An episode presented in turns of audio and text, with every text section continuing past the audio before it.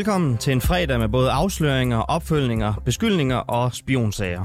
Vi skal høre om russiske soldater, der bruger Europas største atomkraftværk som skjold. Jeg får besøg af en politiker, der vil lade natklubber afvise folk i døren på grund af deres etnicitet. Og så skal vi have skrevet endnu et kapitel i et af Socialdemokratiets mest problematiske sagager, nemlig FE-sagen. Mit navn er Nikolaj Dandanel. Velkommen til reporterne.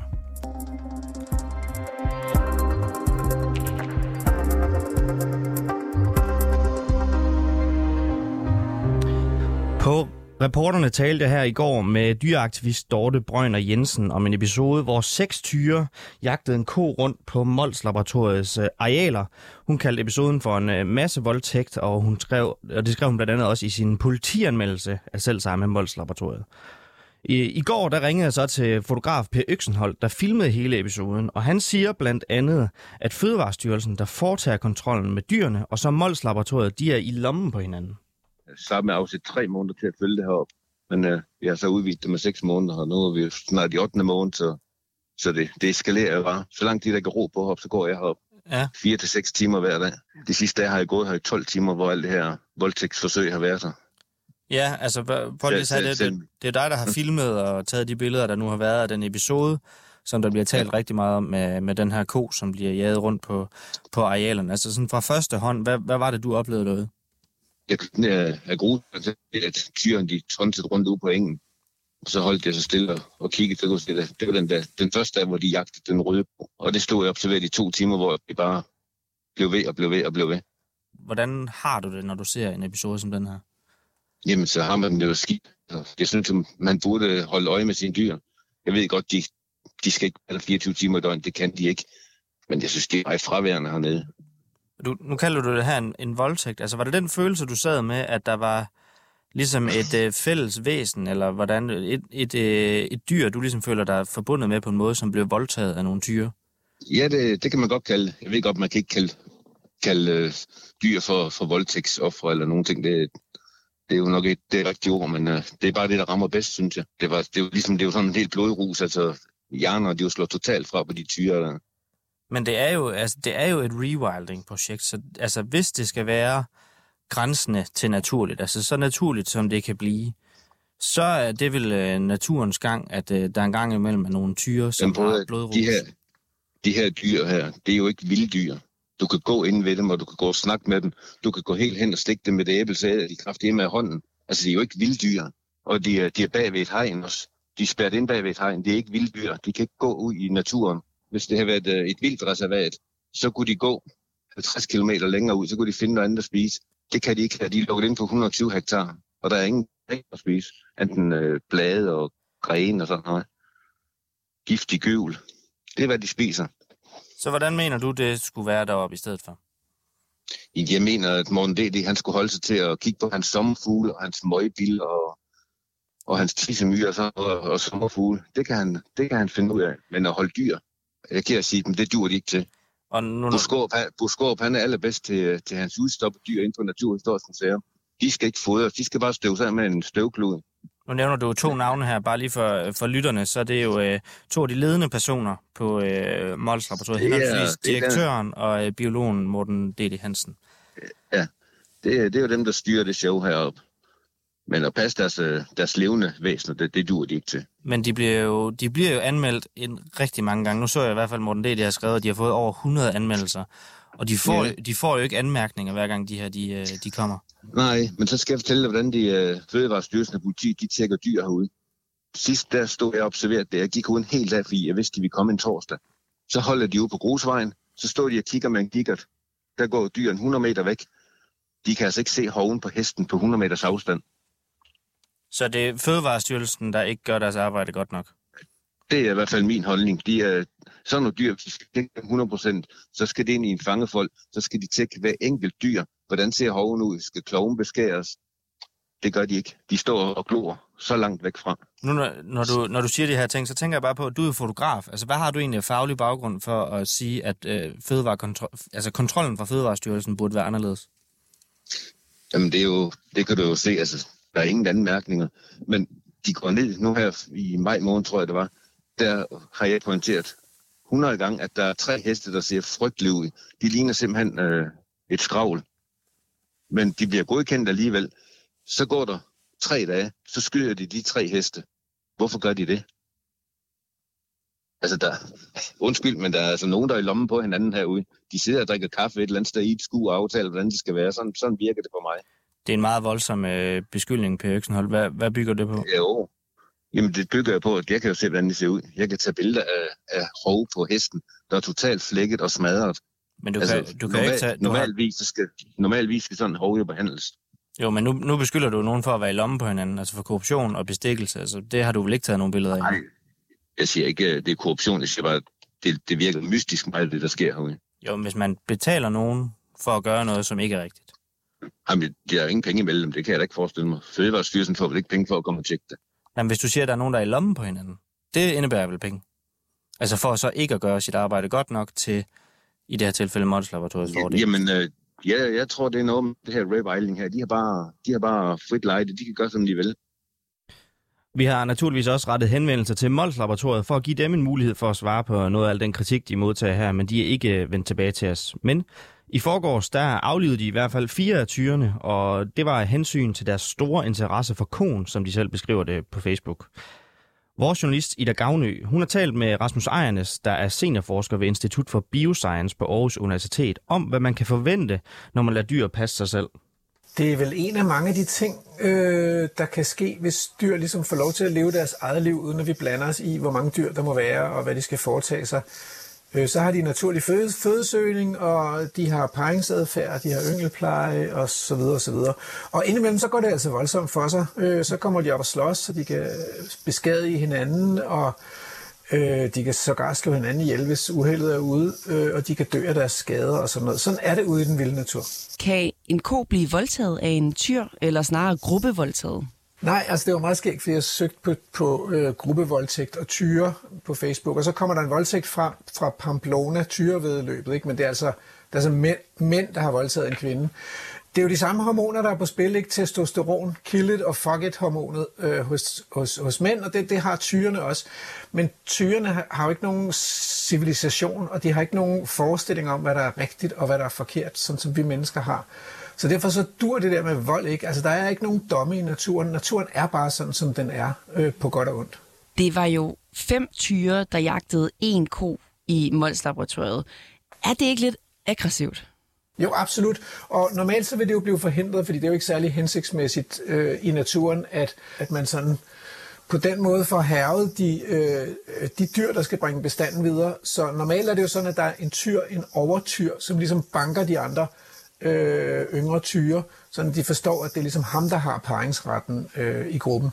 Og her der har den gamle tyr altså bare ikke kunnet magte de unge tyre, og så, øh, og så har de taget sig de her friheder. Mm.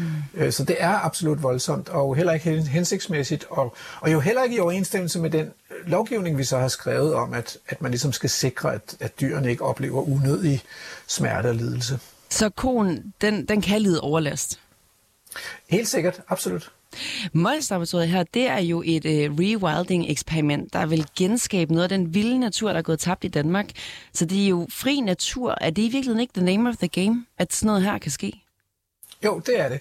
Og så, så, så, så sagen er bare den, at vi har en lovgivning, som de facto forbyder fri natur, fordi at, at den ligesom øh, forbyder, at dyrene kan lide overlast og smerte og sulte og den slags. Og det sker altså bare ude i den vilde natur. Så derfor så har vi sådan lidt et, et dilemma mellem øh, øh, et samfund og nogle politikere og sådan noget, som taler meget om vild natur, som gerne vil give plads til vild natur, men når det så kommer til stykket, så, så har vi faktisk næsten nærmest forbudt det.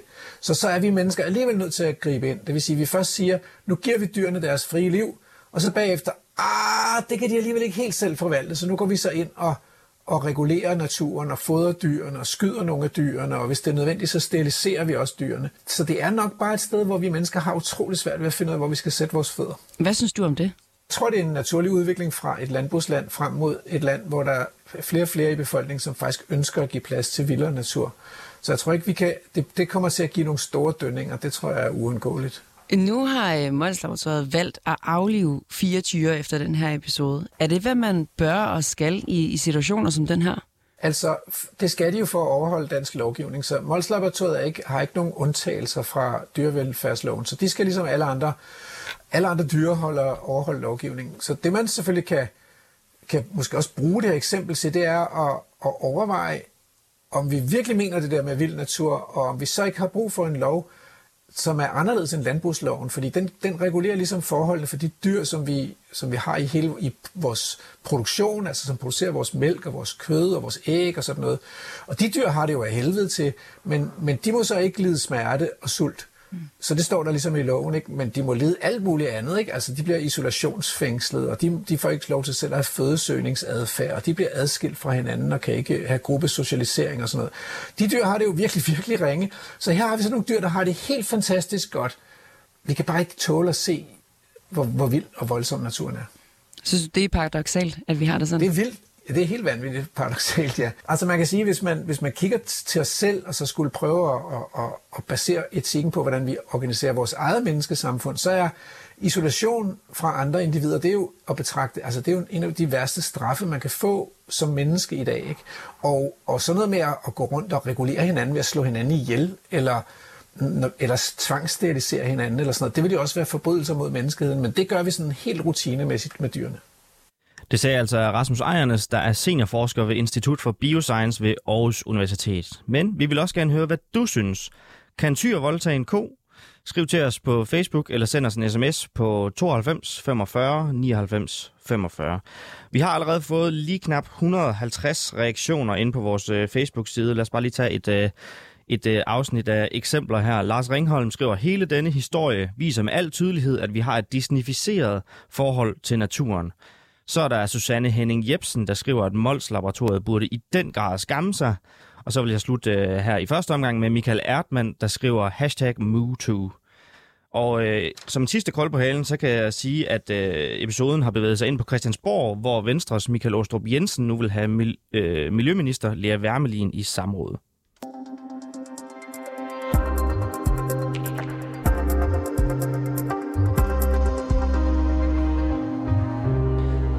Det er fuldstændig ude af kontrol. Det er måske ikke ligefrem det, man har allermest lyst til at høre om situationen på Europas største atomkraftværk.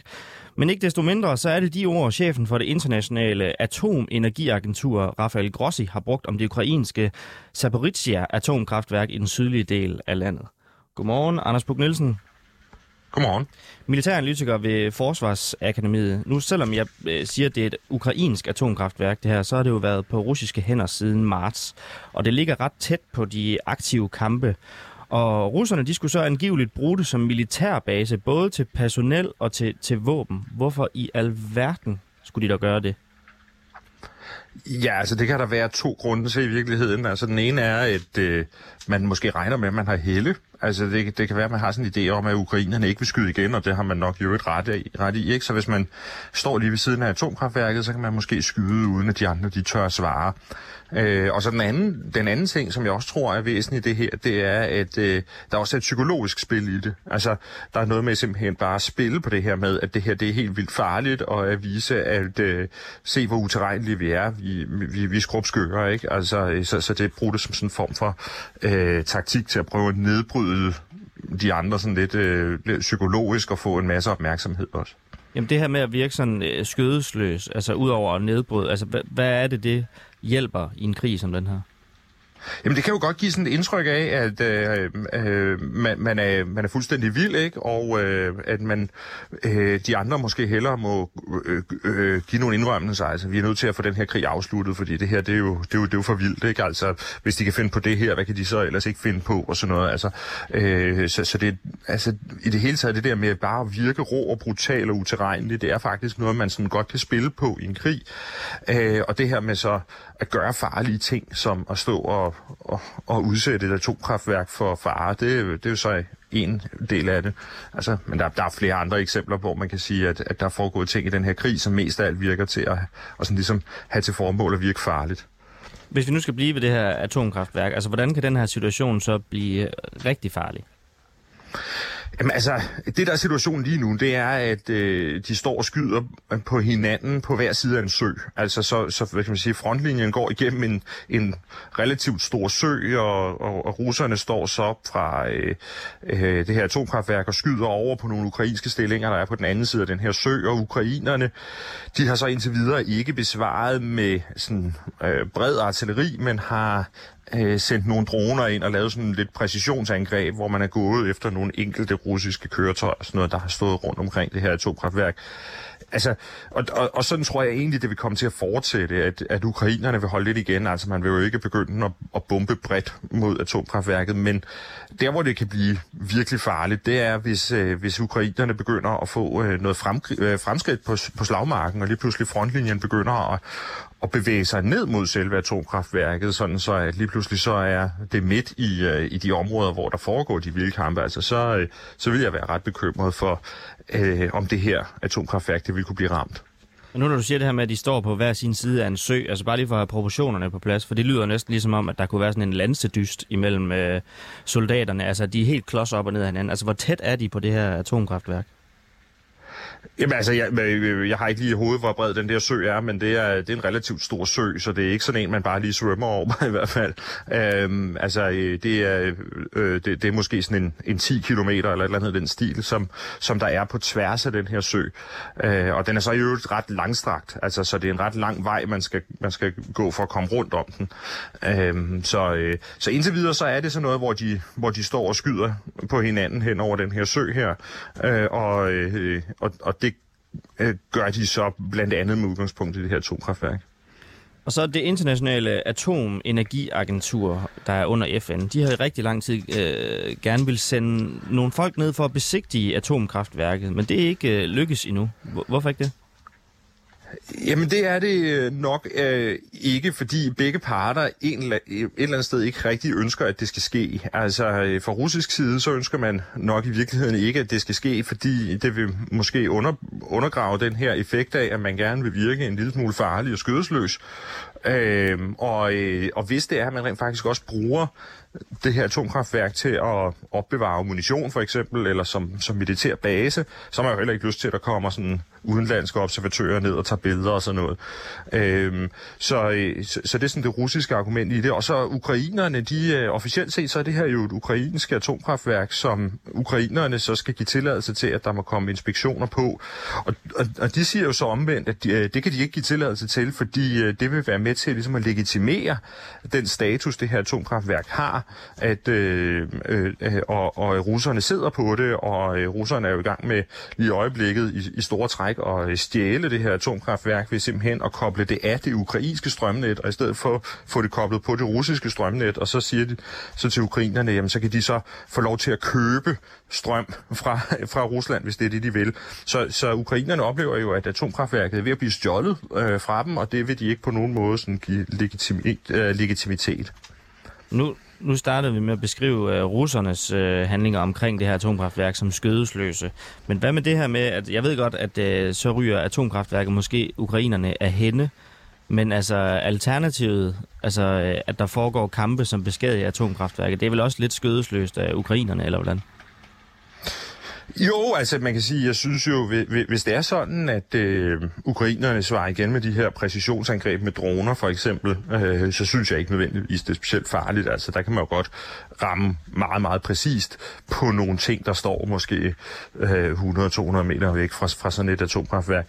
Øh, altså det, der, hvor det kan blive problematisk, det er jo, hvis det lige pludselig rykker ind midt i kampzonen, og det bliver et område, hvor der øh, øh foregår sådan den der lidt mindre præcise artilleri, som, som der jo er, når det, når det er, at man virkelig skal lægge meget ild ud over et område. Så, så tror jeg, det kunne blive farligt. Øhm, som jeg ser det lige nu, så de her enkelte nålestiksangreb, ukrainerne laver, det, der, der er jeg ikke så bekymret for, at de skulle komme til at ramme selve øh, atomkraftværket. Når man så hører om et uh, atomkraftværk, så virker det nogle gange, altså uh, for os ikke fagpersoner, en lille smule uoverskueligt, øh, når vi taler om fare og så videre. Altså er der risiko for, hvis det ryger ind i den kampzone, du beskriver her, for at det direkte springer i luften, eller hvor ligger det henne? Jamen altså, der, der er jeg jo så øh, heller ikke tilstrækkelig fagperson på øh, atomkraftværker øh, eller atomenergi i det hele taget, men altså min forståelse af det er, at det vi taler om, det er nok mere er sådan en, en form for øh, lækage, måske lidt, øh, lidt det vi så fra øh, Japan-ulykken for nogle år siden, og ikke Tjernobyl, hvor det sådan sprang i luften. Så lidt mere det der med, at der kan, der kan løbe noget ud fra det her atomkraftværk, og det kan så være skabe en øh, enorm stor forurening i et øh, lokalt område, men altså ikke sådan en, en kæmpe sky af, af radioaktivt materiale. Men der vil jeg altså sige, at der, der tror jeg, I skal have fat i en, der er decideret ekspert i atomkraftværker, for, for sådan at kunne sige, hvad er det i virkeligheden, der kan ske. Tak for det, Anders Puk Nielsen, militær analytiker ved Forsvarsakademiet. Tusind tak. Velkommen.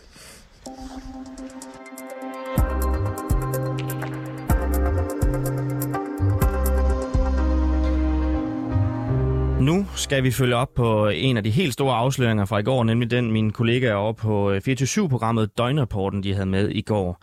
De kunne nemlig i går fortælle, at den 48-årige tidligere medarbejder ved Forsvarets efterretningstjeneste ikke længere er sigtet for at have lægget statshemmeligheder i den sag, der er allerede ved at være Danmarks historie. Den omtales FE-sagen. Det fortæller hans advokat David Nevski Wulf til Døgnrapporten her på 24 /7. Dermed er halvdelen af sigtelserne i den her kæmpe store sag nu frafaldet. I december rejste politiet eller sigtelse mod i alt fire medarbejdere med mistanke om læk af statshemmeligheder.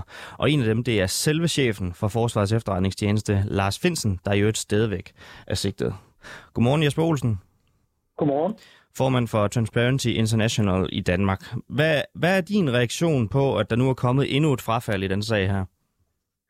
Det, der er min reaktion på den øh, frafald, øh, det er jo sådan set, at man, øh, man sidder og er sådan øh, og, og kigger lidt på, hvad er det der egentlig, der foregår her. Fordi man kan, man kan anskue den her situation fra, øh, fra to sider. Den ene, man kan anskue den fra, det er sådan set, at øh, her kører tingene helt almindeligt. Politiet er i gang med en efterforskning. Man starter altid lidt bredt ud, og så i takt med, at efterforskningen kommer frem, så frafalder man sigtelser for det, øh, der så der øh, alligevel ikke var bevis for. Det er den ene måde, og det er sådan en helt almindelig måde, som øh, politi og anklagemyndighed arbejder på. Den anden måde, man kan se det på, det er den, som jeg også kan se, at der er øh, tidligere operative chefer i øh, øh PET, der har været ude at sige, at det her det tyder på, at sagen øh, er ved at fra, øh, falde fra hinanden, fordi at nu øh, er der flere øh, af sigtelserne her, der er blevet opgivet. Problemet i virkeligheden er, at er det det ene, eller er det det andet? Det er sådan set rent gætværk, fordi vi ikke får noget som helst at vide om, hvad det er, øh, som øh, der, der foregår her. Og det efterlader os i virkeligheden et rigtig dårligt sted, fordi vi sidder her og er, er mere forvirret, end vi egentlig er oplyst. Er, er det et problem, at vi ikke får noget at vide? Ja, det er det, fordi vi skal lige huske, hvad den her sag handler om. Den her sag handler om, at den ene efterretningstjeneste, PET, har spioneret mod den anden efterretningstjeneste, nemlig Forsvarets efterretningstjeneste. Og det er selvfølgelig super, super alvorligt, hvis man i Forsvarets efterretningstjeneste ikke kan holde på statshemmeligheder. Men det er lige så super alvorligt, hvis den ene efterretningstjeneste sidder og spionerer mod den anden, og det så viser sig, at det var fuldstændig grundløst, og at vi har en justitsminister, som er orienteret, men sidder der og siger, jeg er i øvrigt bare gummistempel. Fordi så ender vi i virkeligheden med noget, der er rigtig farligt, og noget, der kan være rigtig usundt, nemlig to efterretningstjenester, der konkurrerer mod, øh, mod hinanden, uden en eller anden form for politisk kontrol øh, og styring på stumperne. Og det er i virkeligheden det, som jeg sidder og er, er bekymret for, øh, specielt når, når der ikke er nogen som helst, øh, der vil, vil sige bare lidt om, hvad er det egentlig, vi har gang i her.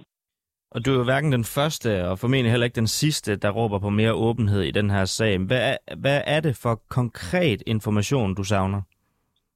Jamen, det som, øh, når vi taler om åbenhed i de her sager, så er der jo nogen, der siger, øh, enten så skal alt være åben, eller så skal alt være lukket og mørklagt.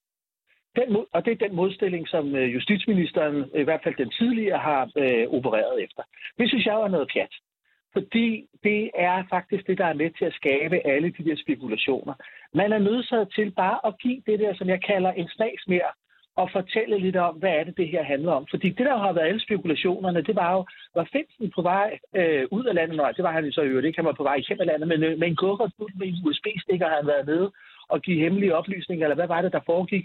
Eller, eller handlede det her sådan set i virkeligheden om, at man øh, havde en tidligere øh, chef øh, for hvad det hedder, Forsvars efterretningstjeneste, som i sin tid øh, var blevet ansat til at skabe mere åbenhed, og nu er vi i en situation, hvor de øverste øh, embedsmænd i det her land faktisk har lagt en helt anden linje, hvor der skal være fuldstændig lukkethed.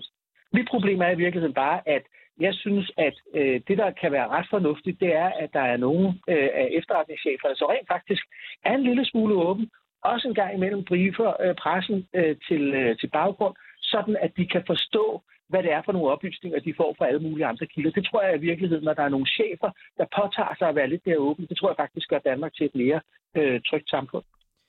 Men vi taler jo om sikkelser mod blandt andet altså de allerøverste personer i forsvarets efterretningstjeneste. Det er vel ganske, ganske naturligt, at vi i offentligheden ikke skal vide, hvad det drejer sig om. Det er helt naturligt, at vi ikke skal vide alt. Men vi ved jo, at de har været sigtet. Vi ved, at i hvert fald en bestemmelse, de har været sigtet efter. Og vi ved, at de har været varetægtsfængslet. Så efterlader man en hel masse øh, mennesker med flere spørgsmål, end man ender med dem med svar. Og der er nogle af de spørgsmål, som man super nemt kunne have afklaret, uden at øh, hvad det hedder, afsløre statshemmeligheder.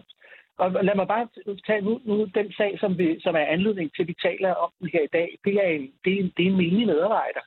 Eller, eller det, er ikke, det, er ikke den, det er ikke den øverste chef, som altså har gået her og har haft den her øh, anklage om landsforræderi øh, hængende over, så vi ved ikke, hvem det er, fordi at øh, det har været beskyttet af navneforbud.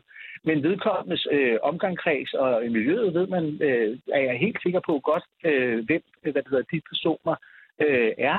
Og det er en rigtig stor byrde, når det så i øvrigt så viser sig efterfølgende, at, man, øh, at man, der ikke var noget at komme efter. Jeg synes, vi har behov for at få lige akkurat nok at vide, og det er i virkeligheden derfor, jeg synes jo, at den her sag, af alle de sager, der kører lige i øjeblikket, det er faktisk den største skandale. Og jeg håber ikke, at øh, Grænsningskommissionen har opsagt legemålet øh, ude ja, på retten på Frederiksberg, fordi den her sag, den øh, kalder på en undersøgelse. Hvem vidste hvad, hvornår, hvad er det for nogle processer, der er sat i gang med det her? Det er jo altså ikke, fordi det skorter øh, med, med store sager i øjeblikket. Mink-skandalen kunne tælle endnu et eksempel lige før øh, sommerferien her. Altså, nu kalder du det den allerstørste skandale her. Altså, hvad, hvad betyder det for, hvis vi skal svinge det sådan helt op, selve retsstaten i, i Danmark? Jamen, det betyder jo, at vi skal lige huske igen, hvad er det, den her sag handler om? Den handler om noget af det mest øh, øh fundamentale, vitale for beskyttelse af retsstaten, nemlig at vi har nogle gode efterretningstjenester efterretningstjenester skal også kunne agere i tillid fra øh, offentligheden, fra samarbejdspartnere og fra politikerne.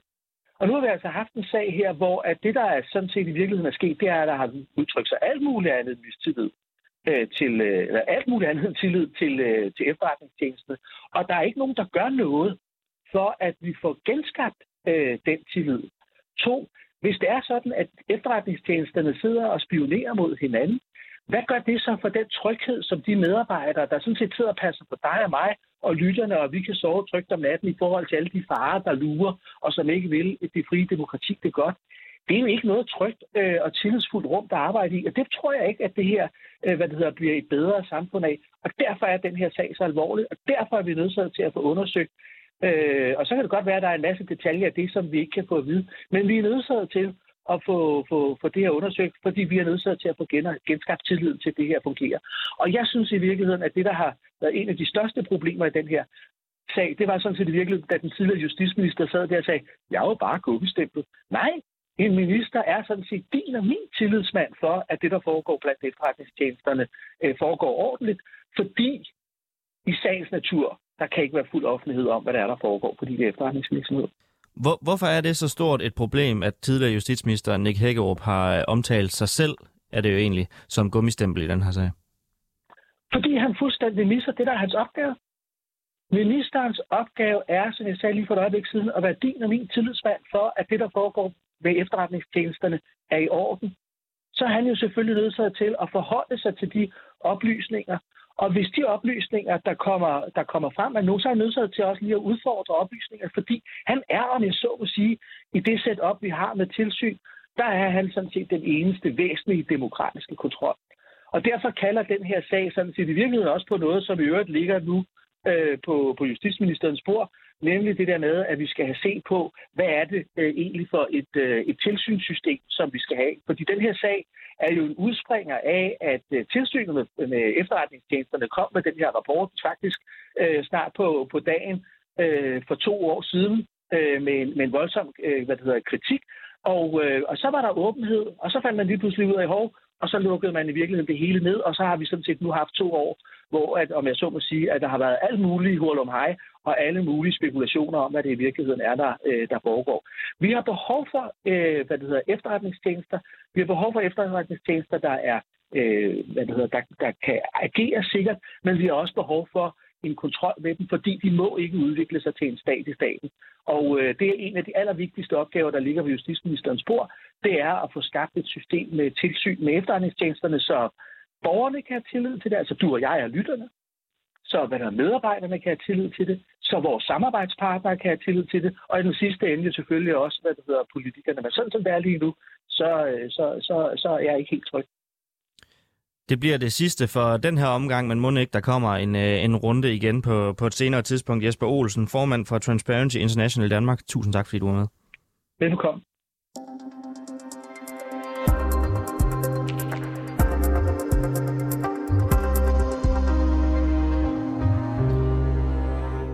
Putins kæreste er blevet sanktioneret af USA i amerikanernes seneste forsøg på at straffe den russiske præsident for krigen i Ukraine.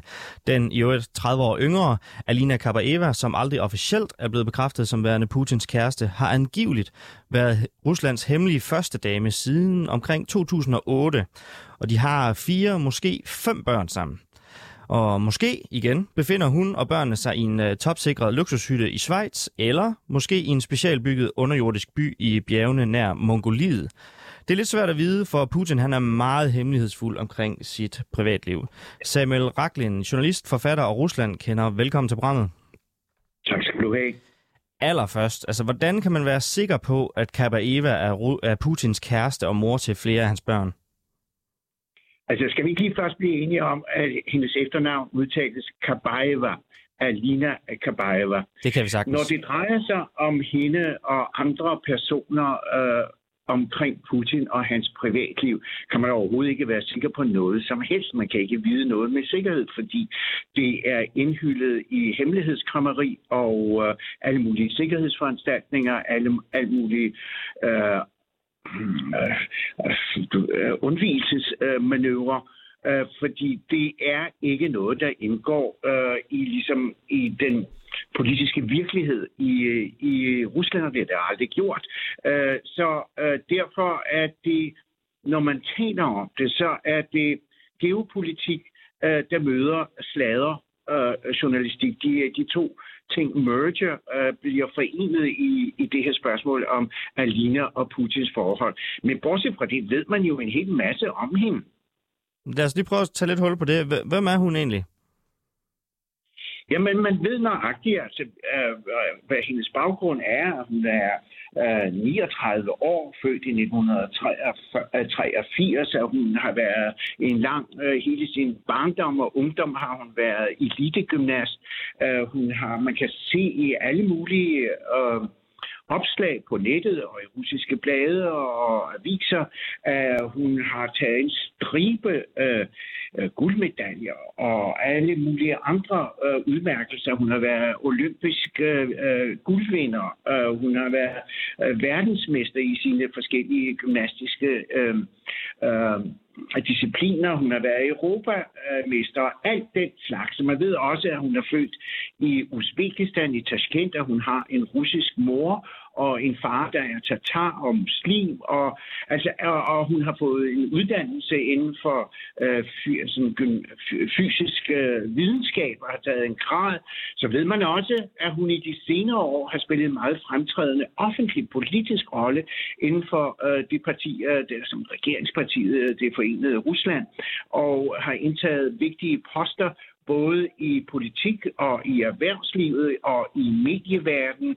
Øh, så hun, og man ved også, at hun er umådelig øh, velstående. Altså hun er velhavende, øh, har en kæmpe formue, og det har hendes øh, nærmeste familie også øh, øh, med ejendomme og opsparinger og investeringer. og alt det ved man, øh, og alt det skriver de russiske og udenlandske blade om. Alt det andet med hendes privatliv, det er gætterier, både i russiske aviser Øh, ikke så meget mere, fordi det er blevet meget farligt at skrive noget om hende, men øh, ikke mindst i udenlandske medier.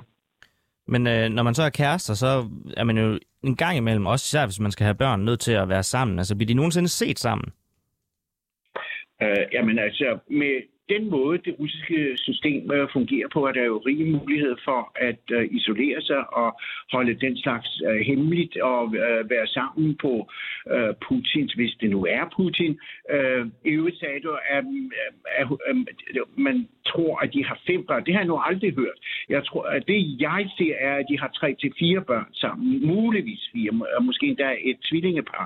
Men bortset fra det, jamen, så har de jo, altså Putin har jo en masse ejendomme, som han har adgang til rundt omkring i øh, Rusland og før, før krigen også rundt omkring i verden, når man øh, hører, at øh, Lina Kabaeva har været bosat i Schweiz, i, i et eksklusivt øh, ejendom i Schweiz, men alt det er altså på sladder og øh, øh, spekulationsniveau. Men hele øh, den ordning, som du nu fortæller om her, det her med, at øh, det er lidt hemmeligt, jeg synes jo også, det er en lille bit smule mystisk. Altså, hvorfor er det så, så vigtigt at holde, at holde sådan den private del af det hemmeligt?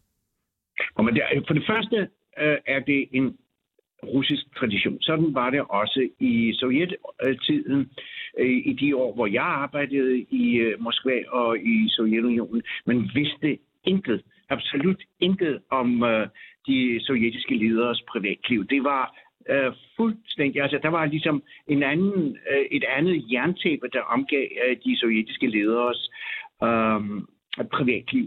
Og så skal man jo ikke glemme, at øh, Putin er et produkt af det system, og ikke bare af systemet, men af KGB, hvor det hele er indhyldet i hemmelighedskrammeri og øh, fortrolighed og alle mulige manøvrer og fordækthed og øh, øh, skjul og slør, og, og så at man Øh, altså det hele er indhyldet i den slags, og i konspirationer af en, en hver tænkelig art.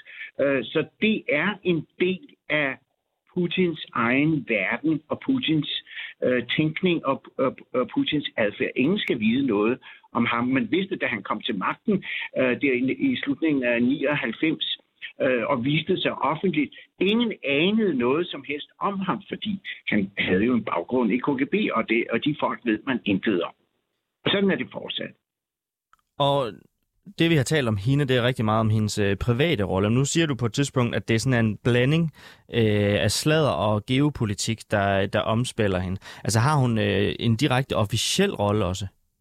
Det har hun, da hun indtager forskellige politiske poster og øh, Øh, Øh, ledende poster og, og øh, bestyrelsesposter øh, i det politiske system, i erhvervslivet, i sportslivet, øh, i medieverdenen. Øh, så hun, jeg vil sige, hun er ikke kun en meget, har en forhåndværende meget aktiv øh, idrætsudøver, gymnastikpige, øh, Øh, men hun er enormt aktiv og energisk øh, i alle de andre gøremål, hun har, altså der spænder fra politik til erhvervsliv og alle mulige ærespositioner rundt omkring i systemet. Ja, altså præcis hvor meget magt vil du vurdere, hun har? Og det ved jeg ikke. Altså, det, det, det er svært at, at, at for nogen at vurdere udefra.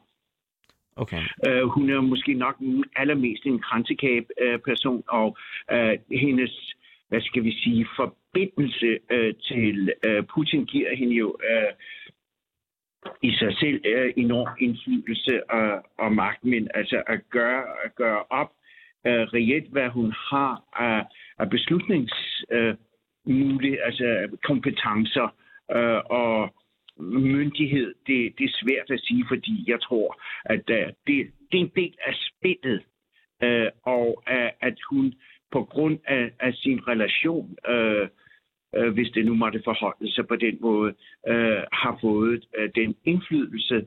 Øh, det er primært øh, indflydelse måske øh, snarere end reel magtudøvelse. Men nu er hun jo så blevet sanktioneret af USA. Hvordan tror du, Putin reagerer på det? Med et skuldertræk. Øh, det, hun er jo blevet sanktioneret allerede for længere tid siden af både EU og flere andre lande, jeg tror Australien og New Zealand og hvis nok også England. Øh, så altså, det, øh, det, det tager man som en del af virkeligheden, fordi det, det har jo stået på, og det har man prøvet før. Øh, og øh, det vigtigste øh, for Putin og for systemet er at give indtryk øh, af og udtryk for, at det, det praller fuldstændig øh, af på os, det betyder ikke noget. Det er som et lille øh, bitte myggestik, ikke engang det. Men nu taler vi om, at deres øh, forhold er i hvert fald i den private del lidt øh, hemmeligholdt, men sanktionerne, kan de også være et internationalt udtryk for, at de rent faktisk er kærester? Jamen det tror jeg, altså det virker som om de amerikanske myndigheder er ret overbevist om, at hun har et meget nært forhold til øh, Putin. Det synes jeg også skinner igennem i den motivation, øh, motivering, de har givet for at øh, putte hende på sanktionslisten. Øh, så øh, jeg vil tro, at øh, de amerikanske efterretningstjenester og andre vestlige efterretningstjenester øh, ved mere om, hvordan det forholder sig, end de offentligt giver udtryk for øh, af gode grunde, fordi øh, efterretningstjenester har det jo ikke med at annoncere alt, hvad de har kendskab til. Og nu sagde du også, at uh, Alina Kabaeva allerede er sanktioneret af, af blandt andet EU. Altså, uh, hvilken tilværelse kan hun efterhånden uh, føre med alle de her sanktioner? Hun kan føre en glimrende øh, soveløs øh, tilvær, øh, tilværelse og øh, være meget, meget aktiv på hjemmefronten. Øh, jeg tror ikke, hun kan besøge sin øh, base, hvis jeg må sige det, kalde det på den måde, øh, hendes hjem i øh, Schweiz eller andre steder i udlandet, fordi det vil hun ikke få mulighed for. Hun vil ikke få indrejsevisum. Øh, og, men øh, det tror jeg sagtens er med det luksuriøse øh, liv, øh, hun har været vant til, øh, også inden for Ruslands grænser, øh, det vil forblive upåvirket af sanktionerne. Det er, det er ærgerligt for dem, at, for hende sikkert, når man har vendt sig og for andre sanktionerede højtstående personer øh, i Putins omgangskreds og i det russiske øh, erhvervsliv og i det russiske, i russisk politik, ikke længere at have adgang til alt det i Vesten, som de elsker os, øh, bliver undre og som de har svælget i, i mange, mange år, hvad enten det er på den franske riviera, i London, i Paris, øh, på øh, hvor som helst, øh, hvor de har øh, og der deres øh, enorme luksuriøse lystjagter og alt det der, øh, alle de der øh, tegn på øh, velstand og enorm øh, luksus. Det er de afskåret fra. Det er selvfølgelig et afsavn, men jeg vil tro, at øh, de, de godt kan overleve. Tusind tak, fordi at, uh, du var med, Samuel Raklin, journalist, forfatter og Ruslandkender. Tak i lige måde.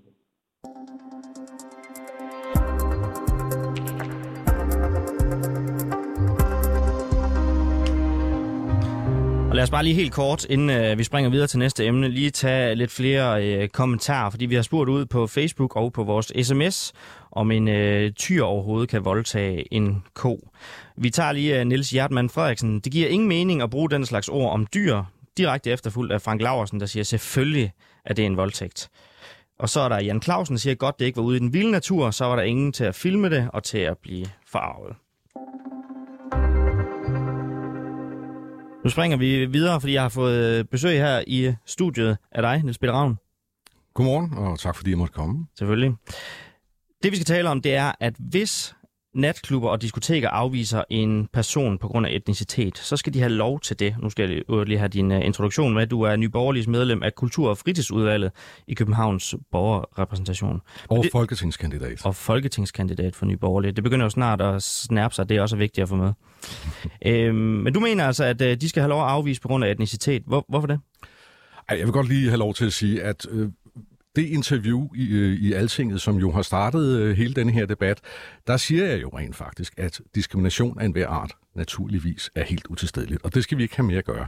Det jeg til gengæld også siger, det er, at vi kan jo ikke tørre, hvad skal vi sige, 30-35 års fejlslagens øh, integrationsindsats af på dørmænd eller nattelivet som sådan. Og det, som det hele handler om, er jo, at man fra radikal venstre side har foreslået, at man sender hemmelige agenter ud i nattelivet, som... Øh, som således så skal se, og det er så hemmelige agenter med henholdsvis dansk etnicitet og anden etnicitet, og så skal vi jo så se, hvorvidt øh, de bliver lukket ind på de pågældende natklubber. Og jeg siger bare, hvis man står på Goddersgade i døren og øh, skal, skal vælge, hvem der skal ind, ja, så er der altså lidt en undtagelsestilstand kl. 2 om natten. Og øh, vi kan altså ikke forlange af dørmænd, at de skal stå og lege integrationskonsulenter øh, midt om natten. Men der er ikke nogen øh, undtagelsestilstand, hvis man kan bruge dit øh, udtryk i diskriminationslovene. Så hvordan skal de kigge på køen og så vælge folk af anden etnicitet fra, uden at bryde med de lov. Jamen, det, jeg tror heller ikke, det foregår på den måde. Altså, det der jo ofte foregår, øh, nu må jeg indrømme, jeg er ikke så frekvent en, øh, en gæst på natklubber med, men det har jeg været. Og det der jo ofte foregår, det er, at øh, en, øh, en dørmand, han kigger på den kø, der står, og så får han at vide, hvordan det ser ud med sammensætningen inde øh, inde på natklubben. Og han skal jo sørge for, at de mennesker, der bliver lukket ind, de er med til at skabe tryghed og sikkerhed, og i øvrigt skabe en god fest inde på den natklub. Det er jo ligesom det, der er hans øh, opgave, ikke at, at lave integration. Du skal bare lige være helt med på, fordi at i artiklen, der siger du helt klart, det er selve artiklens overskrifter, her indviser vi, som du også nævner, til et interview, du har givet i Altinget. Øh, natklubber må gerne afvise på grund af etnicitet. Står du stadig ved det? Øh, jeg, jeg står ved, at det er jo sådan her. Menneskets hjerne er indrettet sådan her, at når du, øh, når du oplever noget, og det gør dørmænd, skal jeg jo sige, de står altså med skudsikre vester og alt muligt andet. Når du, når du oplever noget, så er det klart, at så leger det sig inde i, din, øh, inde i din hjerne, og så bliver du nødt til at træffe nogle beslutninger, når du står der om natten. Jeg siger igen, diskrimination er utilstedeligt. Og jeg synes selvfølgelig, at det er mega ærgerligt for den i øvrigt nydelige unge mand med for eksempel øh, mellemøstlig baggrund, som så bliver afvist i døren. Det, det kan jeg simpelthen godt forstå er ærgerligt, og jeg synes også, det er synd for ham. 100% sikkert. Men jeg bliver altså også nødt til at sige, at vi har et mønster ikke mindst i København, hvor vi har en meget stor gruppe af, af unge mænd med anden etnisk herkomst, som er mere voldsparate end andre, som måske begår mere kriminalitet. Det siger til statistikkerne i hvert fald. Og så bliver man jo nødt til som dørmand at være, sit, være sig sit ansvar voksen. Det er jo derfor, han står der. Så den mand, du hentyder til, er mellemøstlig baggrund, som så bliver afvist, som du synes, det er synd for, mm-hmm. men det er han trods alt stadigvæk nødt til at leve med, på grund af alle de faktorer, du nævner. Ja, nej, ja, helt ærligt, det er, jo også, det er jo også sådan her. Hvis han så bliver afvist den ene dag, så må han jo prøve at komme igen næste gang, og han må jo prøve at vise, at han er et, et menneske, som, som kun ved det godt, og som, øh, som kun er ude på at holde en god fest på den her klub. Sådan er det. Altså, jeg har da også prøvet at blive afvist i natklubber rigtig mange gange. Ikke fordi jeg har en, en lidt kedelig hudfarve, men øh, fordi jeg er mand, og fordi den pågældende bouncer, eller dørmand, eller picker, eller hvad vi kalder det, på det givende tidspunkt har tænkt, der er sgu lidt for mange mænd, mænd herinde lige nu, øh, nu skal der ikke flere mænd ind. Det er jo sådan, de sammensætter øh, publikum på en natklub. Men hvis du nu siger, at han skal komme igen dagen efter, mm-hmm. nævner du en hel masse statistikker og, og så videre til, til grund for dørmandens bekymring og hele hans overvejelser om, han skal have lov til at, at komme ind. Altså, de vil ikke lade om dagen efter? Nej, nej, det er de ikke. Men dagen efter kan det være, at publikumsammensætningen øh, inde på natklubben er noget andet. Så han kan håbe på, at der er kommet færre ind på det tidspunkt, hvor han kommer med mellemøstlig baggrund, så han også skal få lov til at komme ind. For eksempel. Altså, og, det, og, og det ved jeg jo godt også lyder mærkeligt, men sandheden er jo bare, at der er problemer med, med uh, unge mænd med uh, af anden etnisk herkomst i, uh, i natlivet. Fordi det sjove er jo, jeg har aldrig hørt, at for eksempel en ung kvinde med arabisk baggrund ikke kunne komme ind på en natklub, eller en asiat ikke kunne komme ind på en natklub. Og, det, og jeg ved godt, det gør lidt ondt, men vi bliver jo nødt til at tale om tingene, som de er, og det er jo at fortælle og sige, og ikke, altså at, at der er problemer med den her gruppe. Det er, jo, det er jo et uomtvisteligt faktum, og det bliver vi jo simpelthen bare nødt til at henholde os til, og vi kan ikke som politikere lægge det ansvar over på natklubberne. Og hvis man så som dørmand skal lave den selektering i køen, mm. er du så sikker på, at det ikke er i strid med øh, loven om etnisk ligebehandling? Nej, det er ikke, og det, det er det jo tydeligvis. Det er det jo tydeligvis. Altså det, det, der, det der hersker der jo overhovedet ikke nogen som helst tvivl om. Men han er ansat, den her bouncer, eller hun er, for dem er der jo en del af efterhånden også, er jo ansat til at sørge for, at der er ro på en natklub, og at der er tryghed, og at gæsterne derinde har det godt. Og jeg tror altså helt ærligt ikke, at, øh, at dørmænd, eller dørkvinder for den sags skyld, som sådan, er racister på nogen som helst måde. Men jeg tror bare, at de prøver at gøre deres job. Men de bryder så, hvis de følger dit eksempel, i hvert fald ligebehandlingsloven. Ja, det gør de. Skal den så laves om? Jeg vil sige, at det vi i hvert fald skal sørge for, det er, altså nu er jeg jo fra Nye Borgerlige, og vi mener jo, at assimilation er et øh, personligt ansvar. Og det er derfor, jeg siger, prøv lige at høre her, vi bliver jo nødt til så at sørge for, at de mennesker, som gerne vil i byen, og som opfører sig ordentligt, og nu taler vi jo mænd, skal vi lige huske, det er unge mænd, vi taler om, så bliver vi jo nødt til at øh, appellere til dem om rent faktisk at tage deres roller som gode samfundsborgere alvorligt, og så, øh, så kan det godt være, at der er nogle, øh, nogle øh, hække, der lige skal forseres i, i den proces, men prøv nu her, det kan man altså godt. Men nu taler vi om det her med, at dørmændene, de, hvis de følger dit eksempel igen, begår noget ulovligt. Den lovtekst, skal den laves om, så de ikke laver noget lovligt, når de gør det samme? Øh, nej, det skal det selvfølgelig ikke. Altså, det, det er klart, vi skal selvfølgelig ikke leve i et samfund øh, med diskrimination, men vi skal også leve i et samfund, hvor private erhvervsdrivende har mulighed for rent faktisk men... at drive en, en god forretning, og ikke skal udstilles af, af, kommunale, af kommunale embedsmænd. Det går altså ikke. Men du har lige anerkendt, at de diskriminerer, når de vælger fra i, i køerne, og du har så lige efter sagt, at vi skal ikke leve i et samfund, hvor der foregår diskrimination. Hvordan ja. hænger det sammen? Det hænger sådan her sammen. Er det diskrimination, hvis jeg står for en i en natklub? Jeg står som øh, midalderne øh, hvidskægget mand og gerne vil ind på en natklub, og så tænker dørmanden, nej, ham det her, det gamle krigsdag, skal vi sgu ikke have ind lige nu. Øh, er det diskrimination? Ja, det er det jo teknisk set.